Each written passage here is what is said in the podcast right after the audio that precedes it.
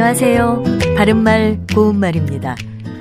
제철 과일과 제철 채소가 맛도 좋을 뿐만 아니라 영양가도 많다고 하지요. 생선도 마찬가지입니다. 봄이 제철인 것으로 주꾸미가 있는데요.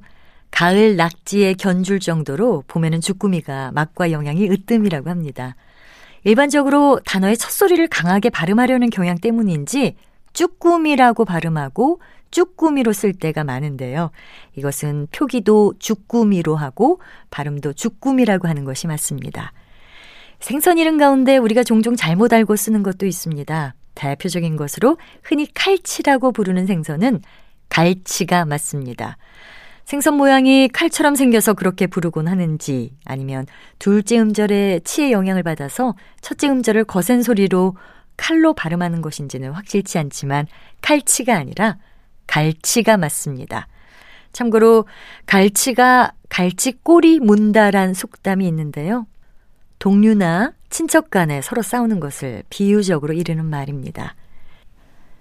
그리고 먹장어를 일상적으로 이를 때 꼼장어라고 하는데요. 이것도 곰장어가 정확한 표현입니다. 또 붕장어를 안하고라고 부르는 일도 많은데 안하고는 일본어 표현입니다. 그 외에도 고동과 올갱이는 방언이니까요. 고둥, 다슬기 이렇게 정확하게 사용하면 좋겠습니다.